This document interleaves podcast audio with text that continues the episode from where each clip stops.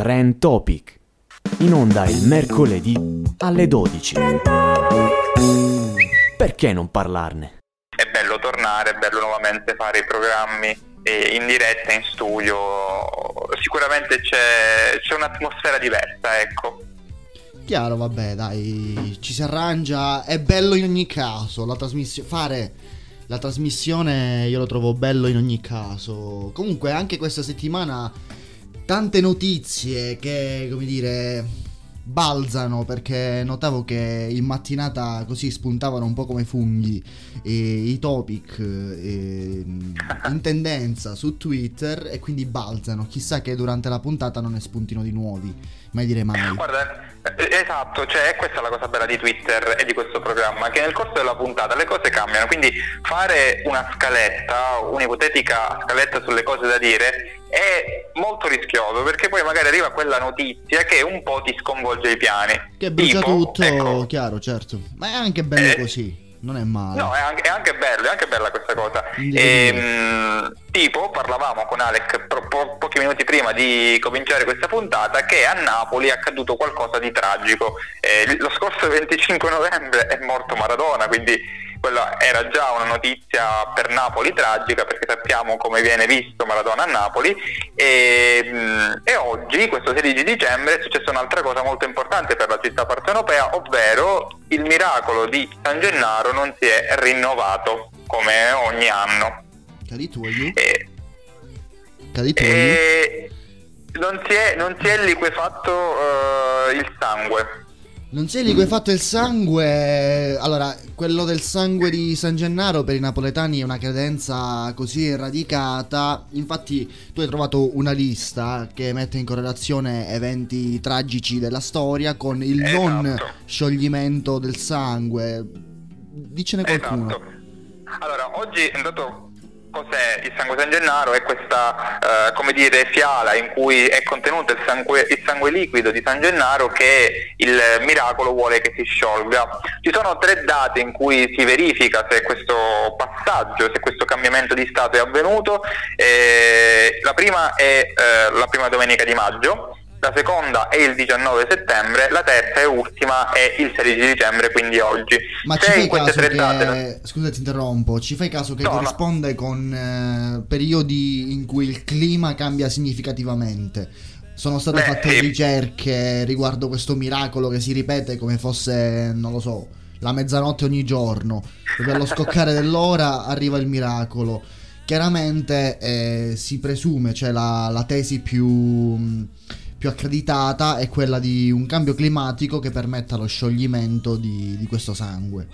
Sì, anche perché Ammesso che sia primavera, sangue. settembre, fine estate, inizio autunno, eh, la data di dicembre forse è quella meno, eh, meno probabile in cui avvenga questa, questo miracolo, ecco, definiamolo così.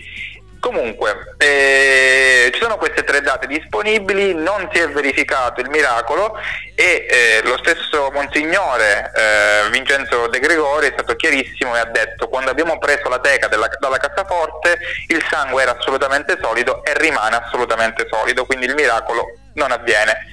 Eh, la liquefazione avviene, una tradizione antichissima per Napoli, dal 1389, anno in cui per la prima volta il miracolo è stato attestato, quindi sono 600 eh, anni, forse qualcosa di più. Beh, però 600 anni, fa, 600 anni, fa, la dicitura di miracolo era più comprensibile e accettabile. Era più comprensibile, certo, sì. Eh, per chi ci crede ancora oggi è una cosa che eh, è, molto importante. Che anche perché sfera, certo. no, l'articolo ci dice anche cosa è accaduto quando il sangue è rimasto solido. Nel settembre del 39 è scoppiata la seconda guerra mondiale, il primo settembre con l'invasione tedesca della Polonia. Nel 43 è stata la volta dell'occupazione nazista, dopo l'8 settembre. Nel 73 c'è stata, oltre alla crisi mondiale eh, del petrolio, c'è stata anche l'epidemia di colera nel 1980 invece c'è stato il drammatico terremoto in Irpinia. Quest'anno, il 2020, non abbiamo bisogno di dire cosa c'è stato, quindi il sangue di San Gennaro non si è sciolto, il miracolo non è avvenuto. Altra coincidenza molto eh, particolare con, eh, con questi eventi nefasti che sono accaduti nella storia quando il sangue non si è liquefatto. Chiaro, chiaro, vanno bene gli scetticismi, io sono il primo, però vuoi non vuoi una correlazione c'è.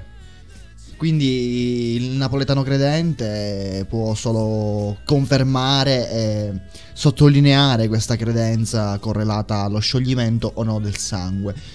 Io vi invito a scrivere in chat su futuraradiofm.blogspot.com, noi facciamo un minuto di pausa e iniziamo questa puntata di Trend Topic.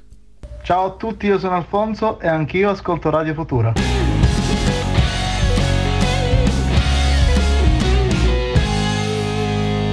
Radio Futura.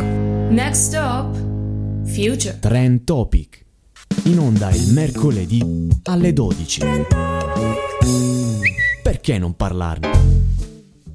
E quindi mercoledì 16 dicembre siamo vicinissimi alle date natalizie, come dire, molti, molti fremono, molti subiscono o vivono questa, quest'aria natalizia anche quest'anno, chi più chi meno, però quello che io, cioè non quello che io sento.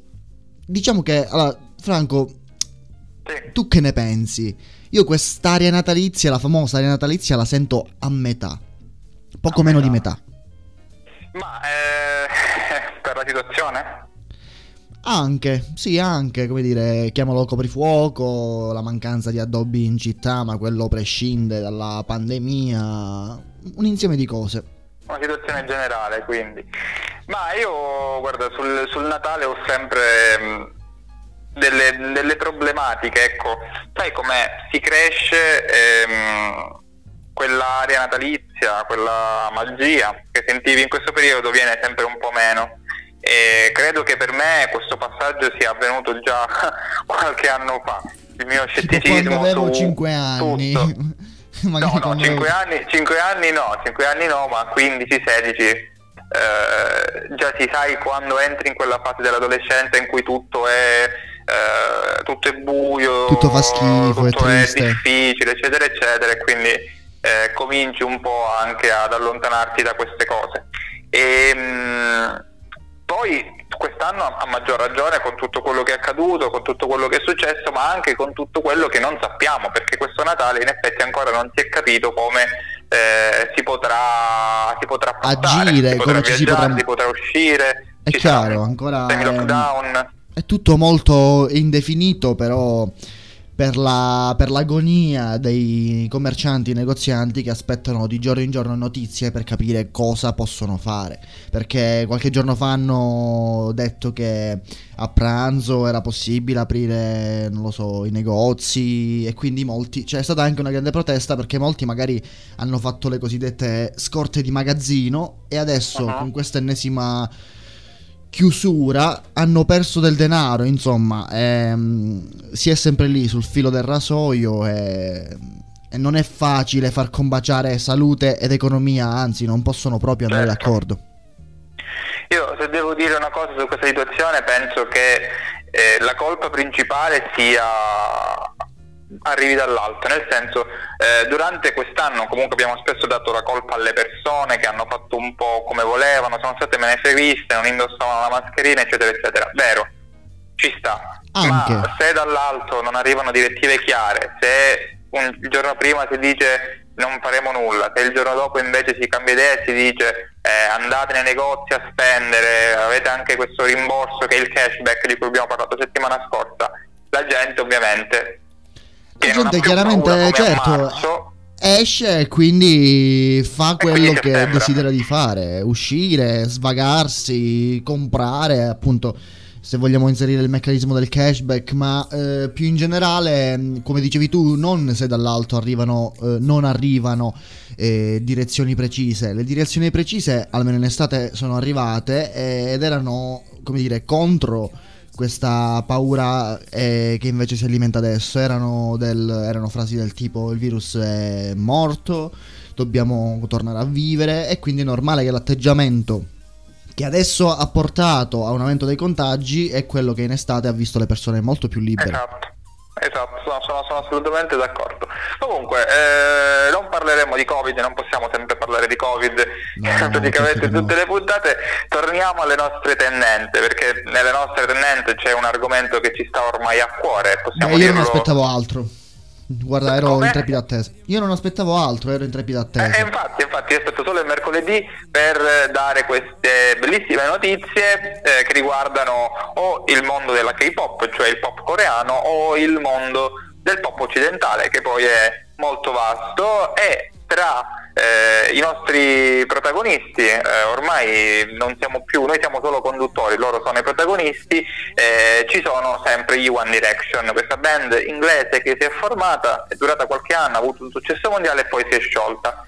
Eh, Però un investimento, stanno... un investimento, a lungo termine perché si sono sciolti, ma ancora se ne parla e straparla. Quindi... Esatto, si sono sciolti, loro, i componenti stanno avendo delle carriere da solisti e eh, è finito in tendenza Lewis Tomlinson. Perché Lewis Tom- Tomlinson? Perché eh, l'hashtag Lewis in Italy è spopolato eh, su Twitter quando appunto ci si è accorti che il cantante ha eh, annullato anche l'ultima data rimasta del suo tour del 2021 in Europa e in Regno Unito, che era a Milano. Per cause alquanto scontate.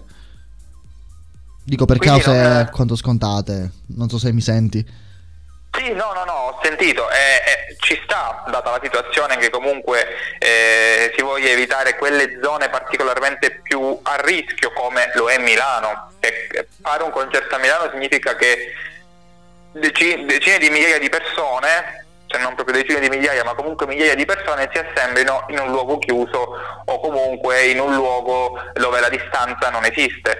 Eh, quindi questo rischio correrlo è un po' come dire eh, da, da, sciocchi ecco eh, quindi annullato il concerto a Milano del 30 agosto e qualcuno eh, su, su, Twitter, eh, dimenticando la pandemia, dimenticando tutto, ha chiesto altre date italiane dopo la cancellazione dei concerti non solo a Milano ma anche a Roma e a Udine precedentemente. E quindi con ehm, diciamo, tour che è ridimensionato, ci sono molte meno date, anche nello stesso Regno Unito sono state cancellate praticamente quasi tutte le date, Londra, Glasgow, Manchester e, e Doncaster per fare degli esempi. È chiaro, però rimane... eh, i, i, fan e gli spettatori, del, i consumatori della musica live devono mettersi in testa che eh, per quanto è normale avere un certo fanatismo, interesse, voglia, curiosità nel vedere il proprio idolo live, non è proprio la situazione adatta, non è il momento storico adatto, quindi eh, possono chiedere tutte l'aggiunta di date che vogliono, però non se ne può fare neanche mezza. Il problema è quello, non è tanto aggiungerne per non si sa quale motivo. Il problema è che chissà quando ripartirà il mondo del, degli spettacoli dal vivo. Quest'estate è ripartito anche se non nella maniera in cui l'abbiamo conosciuto, c'erano degli spettacoli, del, dei concerti, però con molte meno persone, tutte eh beh, però, tra di loro. Però abbiamo proprio detto questo, che l'atteggiamento sbagliato di quest'estate ha portato alla situazione attuale, quindi... Sì, però non è, posso... non è proprio il modello. Penso che comunque non sia proprio quello il caso, cioè in queste situazioni si è cercato comunque di mantenere una determinata sicurezza prendendo per esempio le discoteche, i luoghi all'aperto dove le persone giovani si affollavano, quelle erano, sono state poi veramente il motore per questa ripartenza, definiamola così, della, Chiaro, penso eh, che, della pandemia. Penso che quella del mondo dello spettacolo dal vivo sia stato quello che è andato più in punta di piedi quest'estate perché sì. è quello che subisce di più la pandemia, quindi...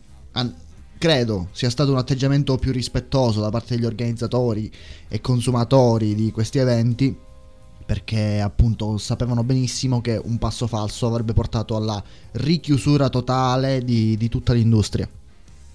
Quindi lui, Tom, lui Tomlinson in Europa, in qualche data in realtà, eh, in Islanda, Norvegia, Polonia, Repubblica Ceca, Austria, una in Francia, tutto il resto cancellato, eh, anche Germania, Italia, Francia, eh, sono molte date cancellate, quindi è un tour anche per lui ridimensionato, ma forse eh, necessario data la, la situazione. E, mh, ieri leggevo che anche nostrani, cantanti nostrani stanno cercando di ripartire con eh, i tour anche se cercando di mantenere quella sicurezza. Ho visto che Carmen Consoli ha annunciato le date del suo tour verso la fine di novembre, eh, inizio dicembre del 2021.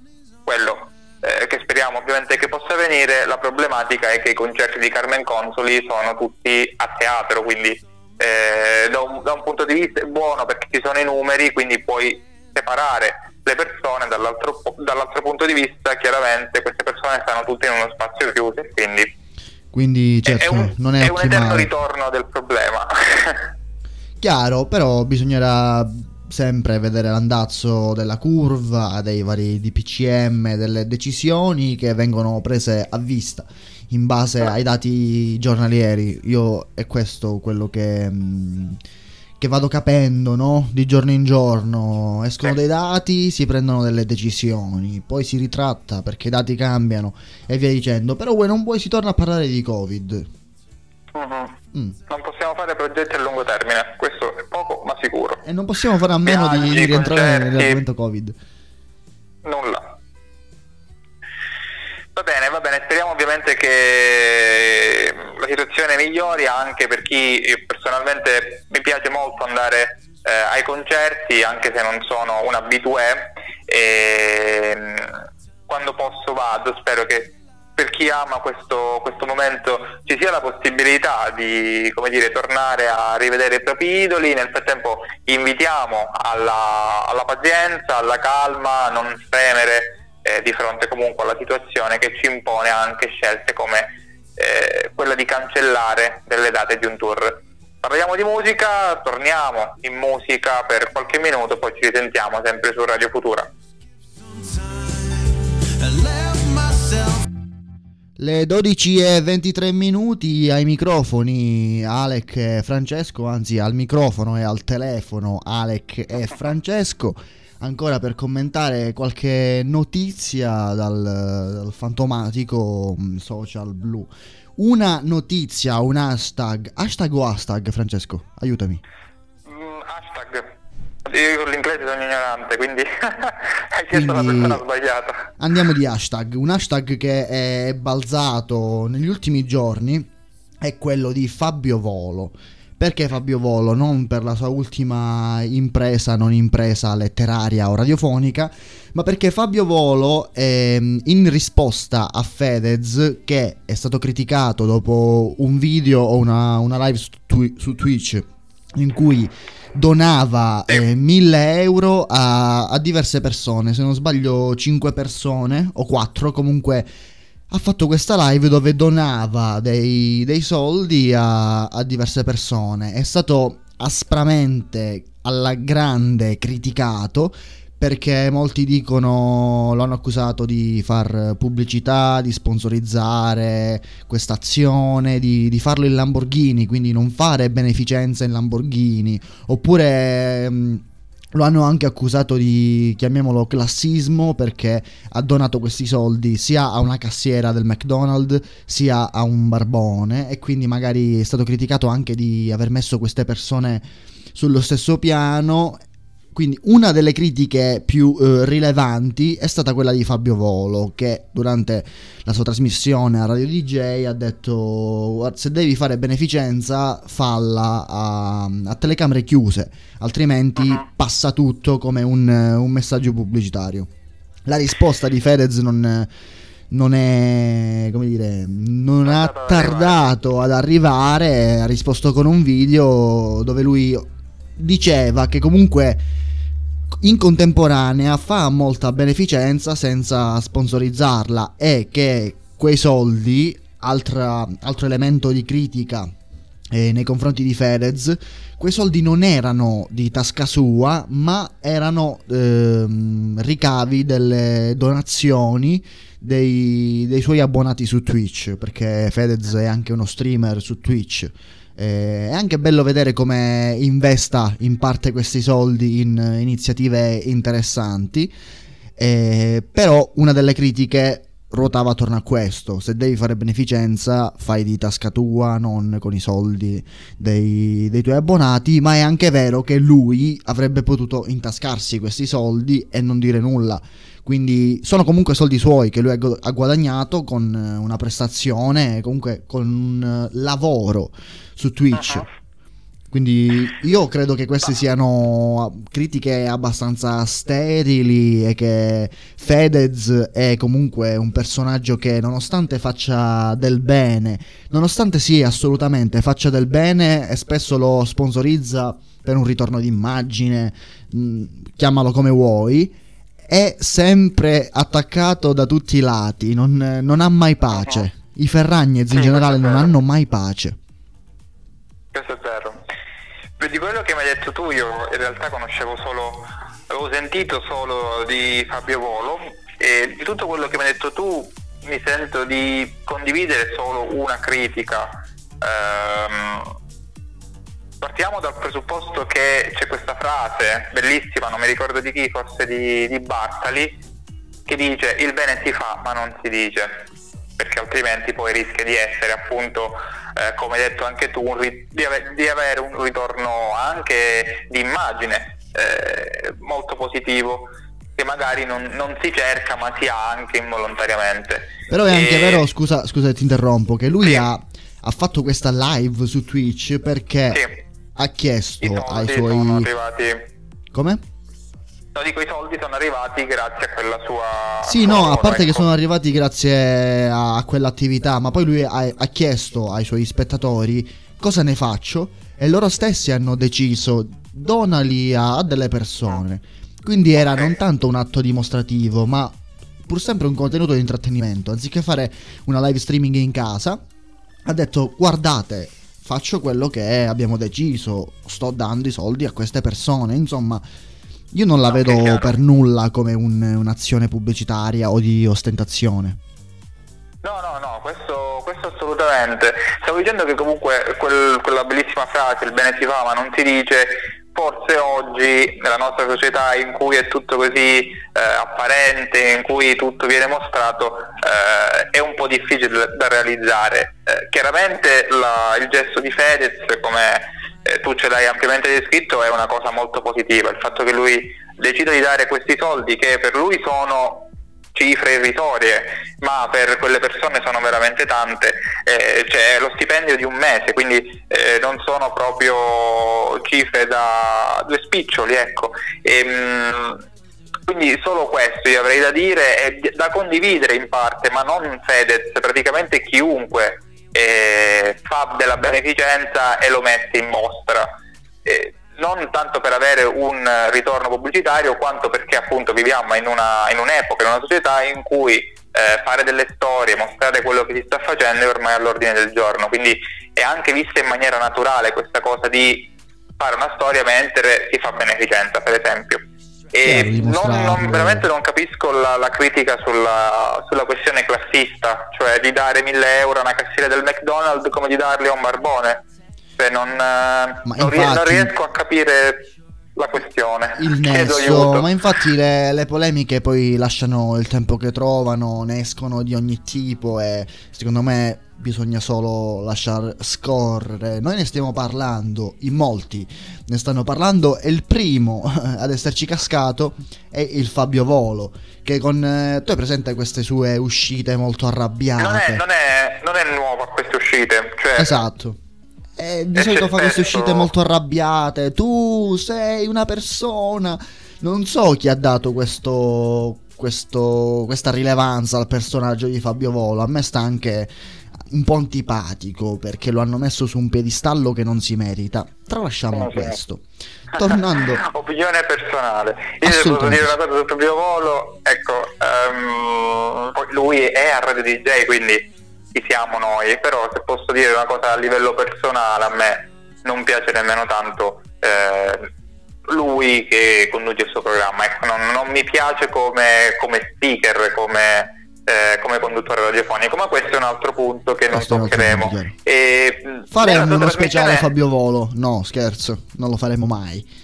la, sua, nella sua trasmissione attacca spesso eh, personaggi. Se non sbaglio, eh, qualche tempo fa venne criticato per aver ehm, eh, attaccato eh, una donna eh, che aveva subito violenza e lui ha detto una frase davvero molto particolare e subito le ire si erano rivolte contro di lui. Quindi non è nuovo a queste uscite, ha questa, questa satira, chiamiamola così, molto pungente che però spesso è molto fuori luogo, cioè una critica fino a se stessa, come hai detto tu. Assolutamente, io ricordo anche qualche mese fa lui si arrabbiò eh, proprio insultando personalmente, adesso non ricordo la questione, mi, mi perdonerai, proprio dicendo sei una persona di merda, comunque attaccando liberamente, proprio apertamente e anche in maniera troppo forte. Eh, ripeto, non ricordo chi, tu hai parlato di questo episodio della donna che ha subito violenze comunque sì, Fabio Volo vive anche di questo, del suo personaggio e delle critiche, come dire, fatte in questa maniera, con questa sua retorica un po'... non lo so, eh, io lo immagino come se ci fosse sempre una sala buia, una luce su di lui e lui con leggio davanti, che deve leggere qualcosa o dire qualcosa in maniera aulica in maniera poetica eh, e ripeto non so chi gli abbia dato questo titolo perché vabbè comunque escono sempre i pareri personali è un personaggio che a me non, non dice assolutamente niente anzi. Guarda ti, ti leggo il titolo uh, di, un, uh, di un articolo sbagliare, errare è umano, perseverare è Fabio Volo, quindi il fatto che lui continui eh, su, su, questa, su, questa, linea ci dice tanto sul personaggio, che poi io mi pare che sia stato anche molto preso in giro lui per le sue opere letterarie, se non sbaglio, io non, non lo conosco benissimo, però credo che molto, di molto. sentito.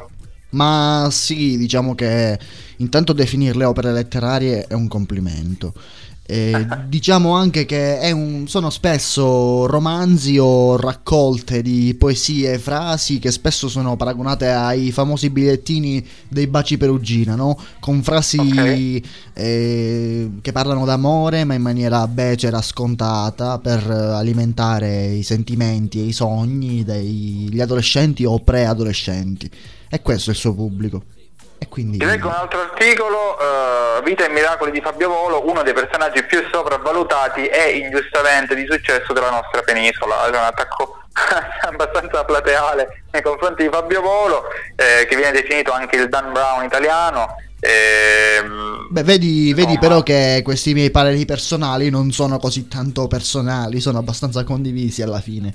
Un motivo sì, sono abbastanza sarà. condivisi, ecco, eh, anche perché Fabio Volo oltre ad avere un programma radiofonico, a scrivere libri, è anche eh, un, uh, un, giornalista, un uh, ha lavorato in televisione, ha lavorato per il cinema, quindi a 360 gradi mette eh, la sua firma e, e, quindi un pochettino, forse se le cerca, però eh, chiaramente, chiaramente, è uno dei personaggi più discussi eh, del nostro paese. Siamo arrivati alle alle 12.35 abbiamo parlato di Fedez e di eh, Fabio Volo, insomma eh, speriamo che ovviamente per il buon Fedez arrivi un giorno in cui possa fare qualcosa senza essere criticato, forse questo è il difetto, eh, la parte oscura dell'avere successo, cioè che tutto ciò che fai viene visto tutto ciò che fai viene spesso criticato. E eh, quindi... più che altro la parte oscura dell'essere perennemente esposto è quella che hanno fatto marito e moglie, è una scelta di vita, quello di essere esposti sì, esatto. H24 sui social social e, ehm, e, questo è il rovescio della medaglia. Io passerei a... Che hanno voluto loro, ecco.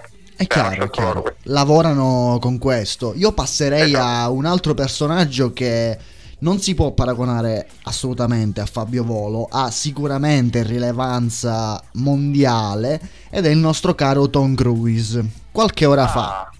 Qualche ora fa. Tom Cruise. Che ha fatto Tom Cruise? Il nostro Tom Cruise è balzato alle, come dire, anche lui nei, topic, nei topic più twittati di, di Twitter per l'appunto perché è uscito un audio nel, nella rivista The Sun che vede lui protagonista di una grande sgridata, cazziata, come dire, messa in riga della troupe eh, di Mission Impossible 7 eh, di cui abbiamo già parlato perché hanno girato a Roma, a Venezia, è stato avvistato più volte, il buon Tom Cruise messo in fila insieme agli altri comuni cittadini per fare il tampone, tutte queste belle cose.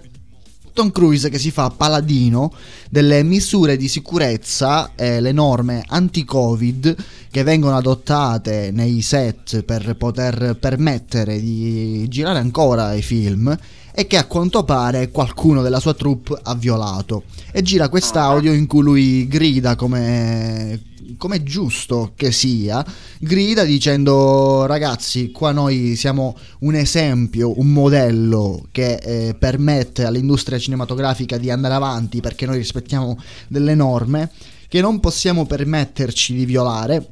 E appena vedo altri atteggiamenti del genere, non so a cosa si riferisse, eh, magari un mancato distanziamento, una mancata mascherina, io vi, io vi licenzio, ha minacciato di licenziamento dei, degli operai facendosi un po' carico del fatto che eh, loro stanno lavorando, ma molte altre persone nel mondo del cinema non stanno lavorando a causa della pandemia. Quindi, uh-huh. appunto, portando avanti la produzione di Mission Impossible come esempio eh, da adottare per eh, poter far ripartire l'industria cinematografica.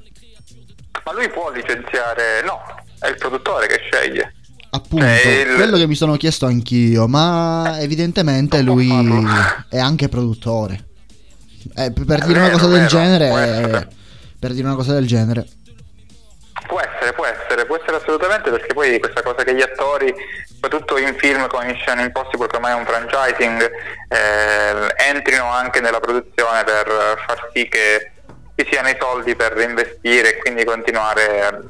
È, è, un, è, anche qui un eterno ritorno, cioè io attore recito in un film, poi metto dei soldi in questo film affinché io possa recitare in questo film che possa è un eterno ritorno possa avere successo e quindi permettere certo di diventano ancora. loro stessi i produttori e gli ambassadors del, del, marchio in questo caso un commento che mi ha divertito è quello che, di un utente di Twitter che dice è bello vedere come un attore come Tom Cruise entri talmente tanto nella parte di Nathan no, di Ethan, scusami, che è il protagonista di Mission Impossible e non ne riesca a uscire più, perché appunto aveva un tono molto filmico, molto da Mission Impossible, gridando queste, questo genere di frasi. Sembrava molto in scena, ecco.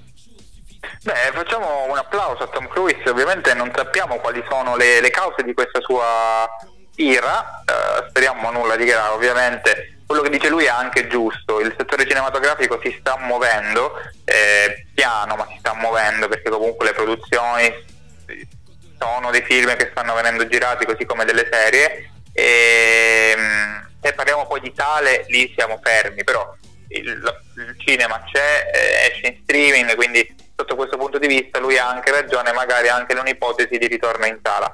12.40 siamo quasi arrivati alla terza parte di questa puntata di Trend Topic di mercoledì 16 dicembre 2020. Abbiamo ancora parecchi argomenti di cui discutere, un gradito ritorno, devo dire, quest'anno come ogni anno, ma speriamo che eh, ci siano delle buone intenzioni, ecco, facciamo un piccolo spoiler sul tema del prossimo talk e poi avremo anche qualche altro piccolo problemino informatico che eh, negli ultimi giorni si è verificato praticamente in tutto il mondo. E non è per Tra niente da, da, sottovalutare. Da sottovalutare, esatto, esatto. Futura. to the sound, I like the jam, I got the man. Futura. Listen close, we got the whole stream, come a little bit closer. Futura. Trend Topic, Francesco Guerra e Alec Dell'Aira fino alle 13, eh, poi alla fine della puntata ricorderemo anche un appuntamento eh, successivo eh, sempre qui sul, sul, nostro sito. Stiamo eh, praticamente arrivando alla conclusione di questa puntata e lo, vole- lo vogliamo fare alla grande, anzi alla grandissima perché ci, ci avviciniamo, sta per finire quest'anno, eh, si ricomincia da gennaio e all'incirca verso la metà di febbraio torna un appuntamento per molti imprescindibile. Io non l'ho mai guardato, a essere sincero, però per Veramente. molti è qualcosa di, di imperdibile. Come non l'hai mai guardato? Stiamo... Cosa? Ma non sei un vero italiano se non guardi no, quella cosa lì. Io, io non ho mai guardato Sanremo. E non, non mi è mai piaciuto e continua a non piacermi, anche se devo dire che il video dell'anno scorso, eh, quello di Bugo e Morgan, è stato uno dei più divertenti che io abbia mai visto, cioè che eh, fra, l'altro, in generale. fra l'altro una delle parole, delle ricerche più ricercate, scusando il gioco di parole, su Google nel 2020. Sì, esatto, esatto. Eh, Bugo e Morgan hanno praticamente avuto un, un, successo perché anche dobbiamo dire è stato l'ultimo grande avvenimento Sanremo 2021 e questo fatto poi prima che in realtà eh, ci fosse la pandemia, il lockdown, la quarantena e tutto quindi è stato l'ultimo ricordo, si è chiuso in grande quest'anno facciamolo così perché quest'anno è durato in realtà due mesi, gennaio e febbraio poi il resto è stato coronavirus, eh, quarantena, lockdown, zona rossa, zona arancione, zona gialla, eccetera, eccetera. È stato l'ultimo grande evento eh, di quest'anno e si è concluso alla grande.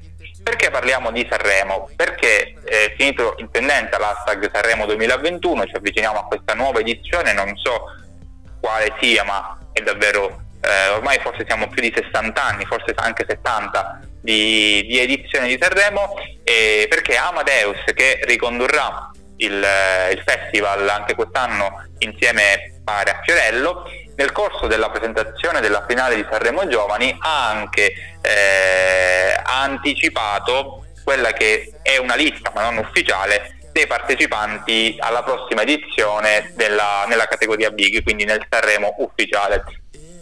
Facciamo qualche nome? Che dici?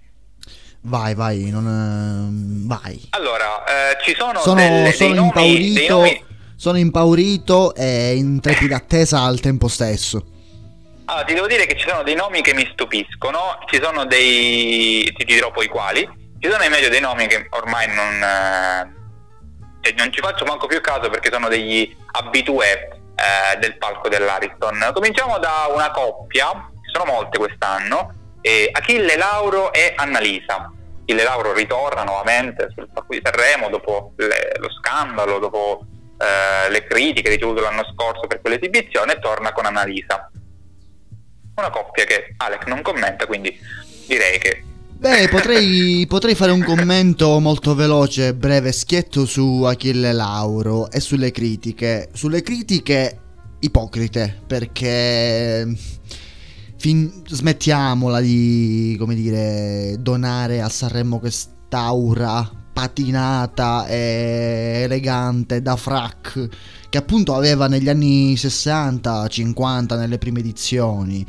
Non c'è nulla di eh, strano. Il pubblico, il pubblico, è quello lì, cioè nel senso è un pubblico che queste cose non le vuole vedere a Sanremo. Ma io non credo, eh... il pubblico finge di essere quello lì, però poi esce e magari vede anche molto di peggio, quindi è un, è un, atteggiamento che si assume dentro il teatro dell'Ariston e solo in quel periodo di, di febbraio.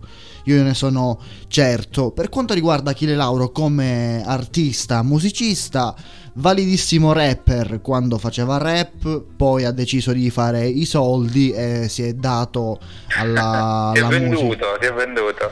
Sì, non, vorrei, non volevo usare questo termine, però sì, diciamo, a si, me, è dato, me dispiace, sarò, si è dato più all'immagine che alla musica, ecco. A me non dispiace, altro partecipante, Aiello, di cui io conosco personalmente una sola canzone, ma che mi dicono essere bravo. Sentito nominare, ma... Sentito nominare, una voce che mi, mi balza. Il grande protagonista dello scorso anno ritorna sul palco dell'Ariston da solo, ci sarà finalmente eh, forse la possibilità di eh, ricominciare in maniera normale, sto parlando di Bugo, quest'anno senza Morgan, quindi ritorna sul palco dell'Ariston. Bugo, non sappiamo con quale canzone però. Bugo che fra l'altro, diciamolo, è diventato... Fa- uh, Bugo fa musica da un sacco di anni, ma è diventato famoso solo grazie a quella figura di merda esatto. di Morgan. Esatto. Quindi secondo me è lì, dopo tutto quel, quel casino di eliminazione, liti e quant'altro. Sono d'accordo sono d'accordo. Ne abbiamo parlato prima, dicevamo che a novembre e dicembre ci saranno i suoi concerti in teatro, sono già uscite le date e sarà anche eh, al teatro dell'Ariston Carmen Consoli. C'è poi un'inedita coppia siciliana, tutta siciliana, così restiamo in tema Carmen Consoli, composta da Colapesce e Di Martino, che sono due autori ehm, non molto conosciuti al pubblico ma che da poco hanno collaborato anche per un album, per una canzone e hanno fatto dei concerti insieme, hanno collaborato anche con Carmen Consoli e Levante, quindi una collaborazione tutta siciliana e partecipano con la pesce di Martino insieme Carmen Consoli da solista. Insomma, il classico, il classico ritorno alle sonorità un po' da, da sagra, o sbaglio? perché io associo, ho sentito dei pezzi di questi artisti da te citati, sono un po' i capossella 2.0 hanno questo a me, atteggiamento. A me non dispiacciono, devo essere sincero, no, no, non dispiacciono e sono contento che si stiano aprendo ecco, uh, al, al, grande pubblico. Spero che il grande pubblico, come dire, li recepisca bene. Hanno un po' Tripletta. l'atteggiamento da vinello e ubriacatura amo- innamorata. Anzi, più che tripletta, quartetto, perché li, li annuncio insieme prima della grandissima coppia, Comacose, singolo, Elodie, singola. Tu conosci e... Comacose? Herbal Meta e Spasma. Questi sono i quattro, adesso li commentiamo. Comacose non li conosco bene, quindi eh, passo la palla a te. Eh, I Comacose sono un duo milanese, se non vado errato sono due, una, una, coppia, due fidanzati, diventati famosi per le loro fastidiosissime rime e assonanze che secondo me possono essere, possono sfidare qualsiasi filastrocca di qualche bambino delle elementari. È una musica eh, che loro Sarebbe bello vedere eh, se si dovessero lasciare questi due, cosa ne sarebbe della, della band. Si scioglie pure Ma, la band probabilmente. Guarda, io penso che il mondo della musica, lo scenario musicale italiano non ne sentirebbe la mancanza. Non per essere Bene, così ecco, crudele, diretto. però guarda, io vi invito ad ascoltare un qualsiasi pezzo a caso. E e magari ci fate sapere, magari sono io che sono così, così, antipatico nei loro confronti. Io leggo un po' di commenti arrivati in chat di Vitale che dice Sanremo in versione web virtuale, sì, sì, si è discusso di questa modalità e penso sia l'unica adottabile. Possibile. Poi un commento su Achille che dice è diventato un artista d'esibizione sanremese come questo sia anche un dato di fatto. E poi dice: C'è Davide Shorty nella sezione giovani, lui è forte.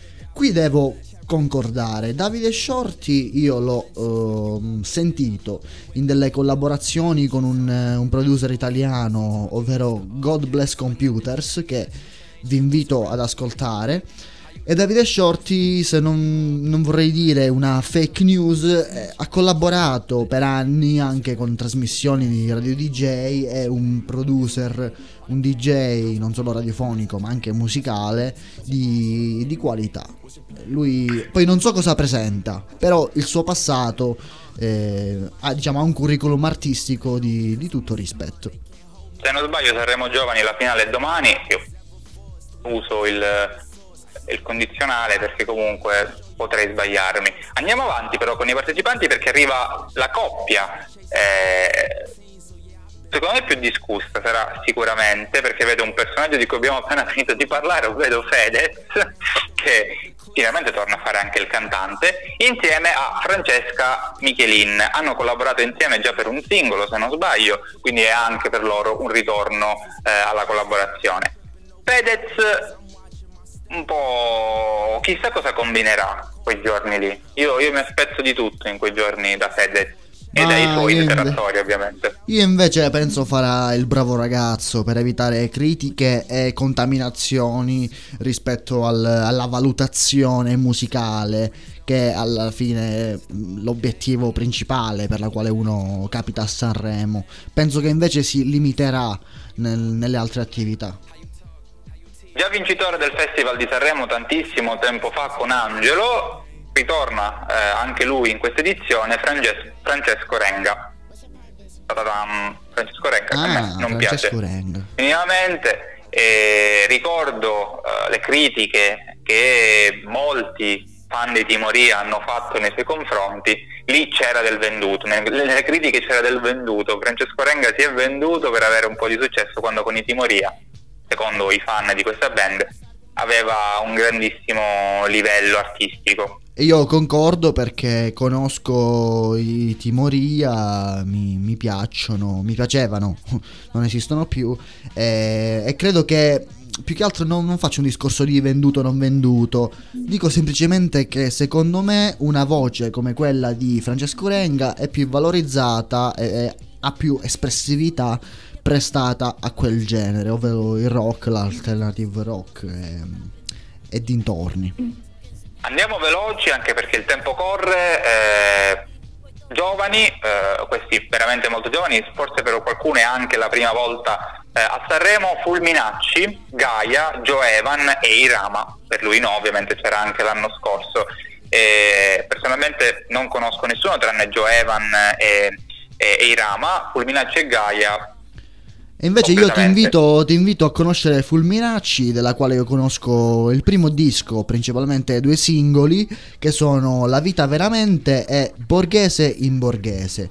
Due pezzi eh, che vedono il giovanissimo Fulminacci paragonato a un Luca Carboni dei migliori ecco, anni. A proposito di Luca Carboni, il prossimo nella lista è proprio lui. Luca Carboni parteciperà al Festival di Sanremo 2021. Ah, anche questo è un ritorno graditissimo. Sì, Luca Carboni, bravissimo artista, una grande carriera musicale alle spalle. E Madame, altra partecipante a questo eh, Festival di Sanremo. Altra influencer più che ormai... artista. Come? Ormai, no, dico, abbiamo un'altra che ormai calca quel palco da anni, ovvero Malika Yan. Ok. Beh, più che altro vedi... assoluta. Tu vedi, scusa se ti interrompo, vedi la differenza fra persone che... Ehm, hanno effettivamente un, un, background musicale, una qualità eh, riconosciutissima vocale e invece ragazzi per lo più nuove proposte che sono più influencers che musicisti. Qui c'è sempre stato questo muoversi sul filo del rasoio per quanto riguarda persone che siano ehm, diciamolo portatori di pubblico e persone che invece possono dare rilevanza artistica a un evento come quello di Sanremo, che è anche intrattenimento, ma è principalmente... Diciamo che tutti i grandi eventi, se pensiamo all'ultimo grande evento cinematografico per il Festival di Venezia, lì c'era una, come dici tu, eh, una composizione di ospiti che comprendeva il grandissimo attore, ma comprendeva anche l'influencer che portava pubblico, quindi è una necessità che anche questi festival hanno nel dover portare pubblico attraverso questi personaggi. Nome assolutamente nuovo, new entry, eh, di loro io conosco quello che hanno fatto, anche se per ora è pochissimo, sto parlando dei Maneskin. Ah, vabbè dai. Vabbè. Dai, ci, ci perlomeno, perlomeno, una band, ecco. Giudizio positivo, giudizio positivo. Eh, su il successivo io personalmente penso che tu abbia lo stesso pensiero che avevi di Colapesce di Martino, sto parlando eh, di Mannarino e ho fatto pure la rima. A me personalmente piaciucchia Mannarino, ci sono alcune canzoni che mi sembrano un po' troppo forzate, ma tutto sommato eh, mi, mi, piace, quindi sarà per la, la, prima volta, se non sbaglio, anche per lui quest'anno eh, al Festival di Sanremo. Beh, io posso dire solo che nel mare che vede un sacco di pesci che non sono musicisti ma appunto partecipano a Sanremo o vendono dischi, uno come Mannarino, nonostante a me non piaccia l'impronta musicale e il background, che ripeto lo vedo molto provinciale, storie di provincia, di sagra, di gonne e di donne ubriache che cercano un po' di svago, io rispetto la il peso artistico, ecco, a differenza di molti altri che non ce l'hanno, ma sono sullo stesso palco. Ecco. Aleco molto obiettivo. Su di lui non possiamo discutere, a me piace tantissimo, penso che sia uno dei più bravi nel panorama italiano, sto parlando di Max Gazzè.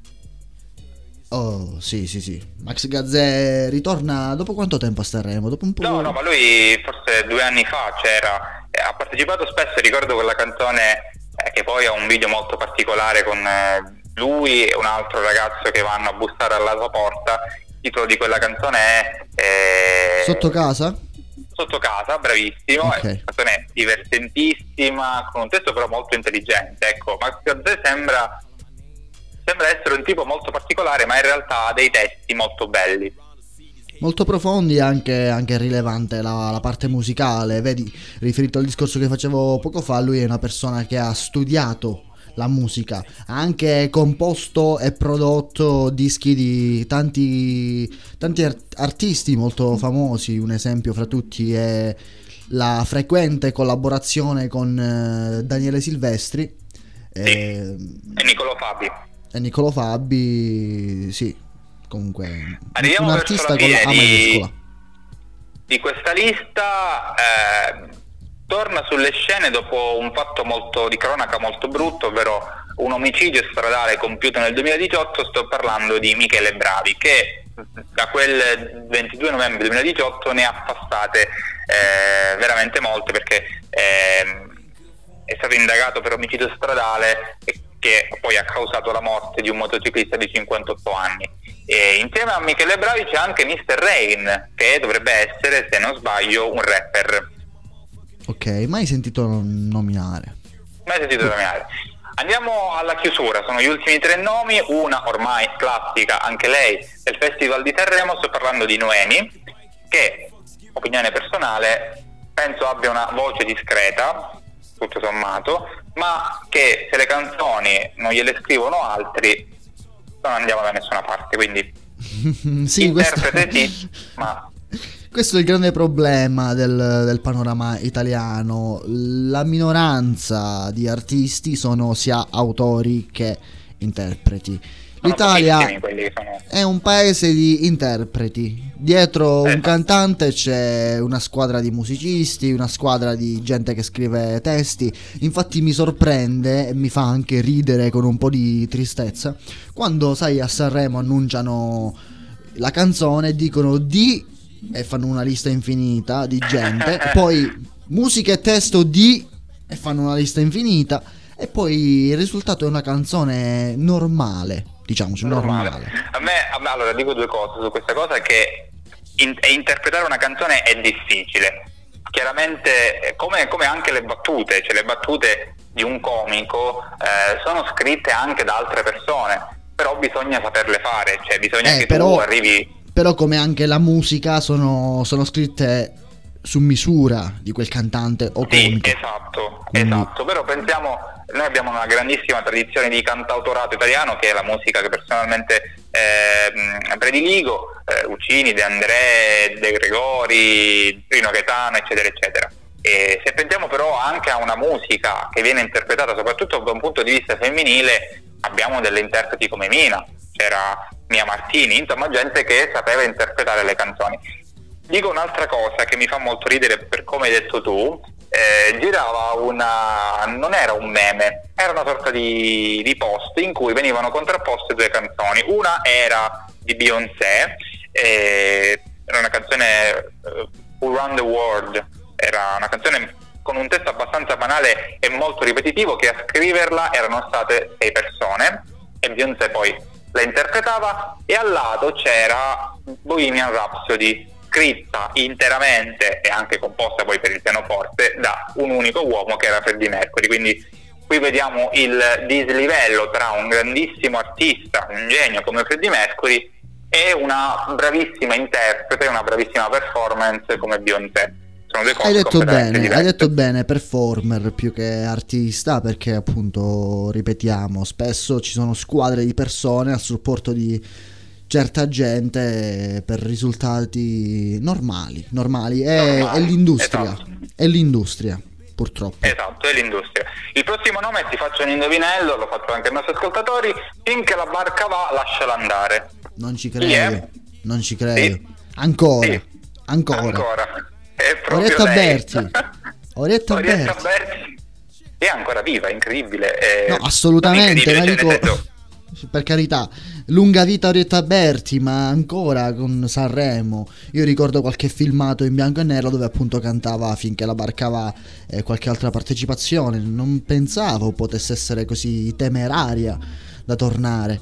Però... Lei, lei, ecco, lei fa parte, Oretta Berti, eh, di una scuola italiana, di un altro tipo di musica italiana, nel frattempo vi dico anche che 40, è del 43, quindi ha 77 anni, e fa parte di una, di una scuola italiana di cantanti, soprattutto eh, per, per lo più donne, che, ma anche uomini, che durante gli anni 60-70 eh, poi vennero un po' soppiantati dalla musica eh, d'autore e durante quegli anni però ebbero grandissimo successo, erano interpreti di musica pop, musica leggerissima, la cosiddetta canzonetta italiana, c'era lei, c'era Gianni Morandi, c'era però, Nada, c'era scusa, eh, lascia... Catelli. Francesco, lascia che te lo dica, si fa parte di tutti i tecnicismi che hai giustamente regalato a noi, però fa anche parte delle scelte commerciali che vedono la necessità di prendere pubblico anziano, diciamocelo, perché il pubblico anziano si è perso con Pippo Baudo, si è perso con eh, un po' eh, l'hanno ripreso con Baglioni. Se noti, ci sono molti giovani perché è un ricambio generazionale necessario quello della line-up dei partecipanti e poi hanno ripescato uno che Taberti così casuale. Tu non credi sia una mossa del genere? Io credo, ho, il tuo stesso pensiero, più che altro perché ogni anno, se ci facciamo caso, c'è un personaggio di quell'epoca. L'anno scorso, due anni fa, se non sbaglio, c'era Rita Pavone. E. E quindi anche lei è un personaggio che appartiene a quell'epoca, a quell'epoca lì. E, quindi sì, sì, sì, sono, sono assolutamente d'accordo.